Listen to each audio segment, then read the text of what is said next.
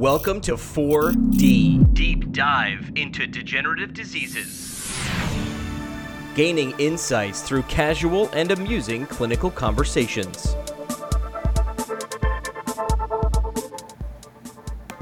Welcome to a bonus episode of 4D Deep Dive into Degenerative Diseases. We're excited to share some extra recording today from our recent talk with Evan Cohen. Evan and Parm went on a small tangent about expertise in PT, which didn't quite fit into our original podcast, but we think it makes for some great listening. I'm Sarah Crandall, editor of the 4D podcast and chair of the DD SIG nominating committee. I'm usually behind the scenes and maybe in a blooper or two, but today I'm on the mic to ask for your feedback. We've been producing our podcast for about six months and would love to know what you think and what you want to hear. Do you want more snippets like today or longer podcasts? Do you have ideas for topics or guests? So we'll put a feedback survey link in today's show description. We'll also send it out in our new and noteworthy newsletter this month and post links online on our Facebook and Twitter pages. The survey will be short and sweet, so please consider giving us your thoughts. Without further ado, here are Evan and Parm. So, Evan, do you have any clinical practice right now? I don't do much right now in terms of clinical practice, which makes me a little sad. Um, the uh, the clinical practice that I do is probably more along with my students. We do a lot of um, clinic visits, a lot of um, real patients coming into the classroom. Uh, so I get to work together with the students doing that, and of course, uh, because of my interest, uh, we have an you know an excellent extended lab session with people with MS and people with Parkinson's disease. So so I get to do that, which is infrequent. The only other thing that I do on a regular basis is um, service visits for the local chapter of the MS Society, um, the Greater Delaware Valley chapter here outside of Philadelphia, um, where I'll get a call from them periodically um, because there's a person who either has an urgent need uh, and is having a difficult time uh, getting the process started to see their physician and get a referral uh, that they need for their insurance coverage, um, or there's some urgent need. Somebody started having some falls at home. They haven't been injured, but they, they need something. And I'll go in and examine them and make a determination about, you know, maybe they just need an assistive device. Maybe they need a couple of sessions of PT. Um, maybe it's something more than that, and, and that they need a, a bigger referral than that. Um, so it's uh, it doesn't add up to as much as I'd like it to, but that's that's about the extent of my real hands-on anymore outside of the research lab. Okay, and we'll we'll get to that research in a minute. But one of the things that I really love about working with um, people with MS is the variability. So even though there the pathophysiology is similar amongst all of your patients, the variability in sort of what you see and i think the more that you practice with those folks the kind of more interesting it is because you're able to target different areas of deficits which is kind of you know it's kind of fun. And that's um that's the puzzle. And i feel like uh that probably different people in different practice areas will will argue with me. But i feel like the the thing that's most interesting is that puzzle. You know i, I teach my students about the pathology of ms in addition to to the examination and, and treating the, the person who has ms but you know the way i describe it you know the what precedes that is we talk about stroke. And we talk about stroke syndromes and how if this artery is affected, this is probably what's going to look like. This is probably what you're going to find. And when there's a spinal cord injury, this is probably what it's going to look like.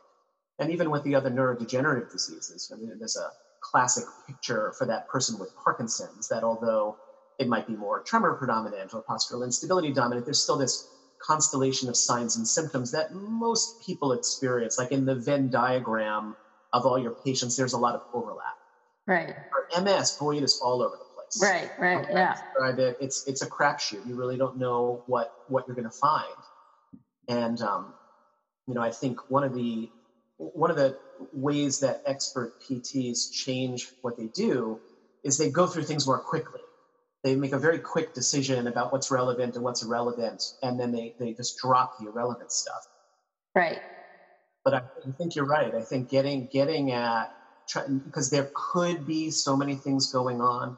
There's so often something happening that the patient either um, complains about that's not problematic, that's not actually uh, affecting their their function, or they have no idea that this is a thing, that this is going on. Sometimes there's such a mismatch between what people feel and how they describe to what the underlying problem actually seems to be. And so that's tough. Yeah, and I think it can also be hard to parse it out. So, like, there could be multiple things going on, and it ends up in some symptom, but it's caused by three different things. That's and so, that's one of the places where we can come in and sort of do that really specific exam based on what we're seeing, how they're moving, and why are they doing that? Is it is it a sensory problem? Is it a vestibular problem? Mm-hmm. Once you can parse that out and and start addressing those items you know people do get better yeah. and and it kind of um, forces you to to want to keep going yeah you know just uh, one more comment about that i, I uh, you know i always revert back to the HOAC um, and can you just explain a little bit about that Sure. So the, the HOAC is the hypothesis oriented algorithm for clinical practice version two. And um, it's a it's a one of the many models that um, physical therapists might utilize. Um, but I think the, the message is that that uh, the examination, evaluation, and then treatment re-examination is a continuous cycle. Um, that you set up your hypotheses and then you confirm or refute them. And, and you should not be shy to refute your own hypotheses. That if things are not going as you as you hypothesize they would, to get back on it and uh, start the cycle again. Make sure that you're making good decisions for your patient. Great. Yeah, thank you. And I mean, so many times in my career, I've made the wrong choice. You know, I, I, there are these things, and I think, oh, it's, I'm going to go for thing number one. That seems to be the biggest issue, and we spend time addressing thing number one, and nothing happens. And and then that process of, oh, you know what, this is not going the way that I thought it was going to go my hypothesis here clearly wasn't the correct one. Let me back up. Try this. Maybe it's this second, uh, the secondary hypothesis that I have, and to to go back and to to not be satisfied when uh, you're implementing your plan, just to sort of say, okay, I'm going to let it ride and see if it works. You, I think a, a you know the, a good PT is right on top of that and making those decisions in the moment and after every session to say yeah, you know what, I see those improvements, things are actually going the way I anticipate they were, or those, you know, those things aren't changing the way that I thought they were, they, that they should, and maybe, maybe I've missed, and to have the humility and confidence to say I was wrong about it, and to go back and uh, and correct and try something new and different. Yeah, and sometimes I think you know maybe it's not that you're wrong, but that that one that initial hypothesis that you come to is like such a huge deficit that you might not it might take a long time or it might be hard to make gains or you come at it from a different angle from something that's a little bit you know less affected um, and people do better and and you, sort of jumpstart the process. So it it can it can be tricky but i think that's great advice to clinicians to really like consider at each session. How is this person doing? And are they sort of responding the way that i would expect? And what can we do to try to improve that if they're not? Um, there's this interesting body of literature about expertise in physical therapist practice. And this, this is not just neuropt practice it's across across practice areas.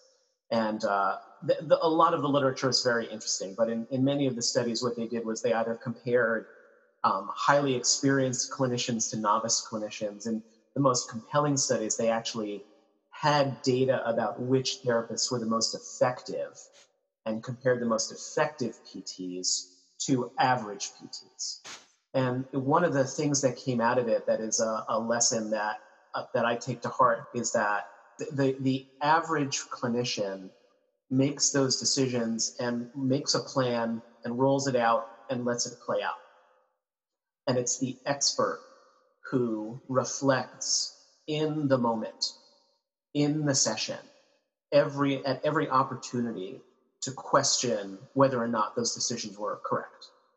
So the average PT lets it go, and maybe a week later, or two weeks later, or a month later, they revisit and think, oh, you know, maybe this isn't going according to plan, uh, unless they happen to, to be correct. where the expert is not satisfied until until things are clearly moving in the right direction. And if not to be able to stop and change and tweak right away rather than just wait. Um, and i think that sort of speaks to taking that that HOAC model and bringing it bringing it into right now right now while i'm working with this patient. Yeah and i i think that that's an important concept. Well, I think there's also a forest and the trees thing that I think uh, it's easy to fall into the trap of seeing uh, the, the biggest problem. Don't just say, oh, wait, oh, I see this, you know, they're weak, I'm going to have them strengthen up. Where there may be a, a, number of other things that may be more amenable to, to the treatment. This bonus episode of 4D is brought to you by the Degenerative Diseases Special Interest Group. Remember to give us your feedback by going to our podcast listener survey on Facebook, Twitter, or through the link in this episode description.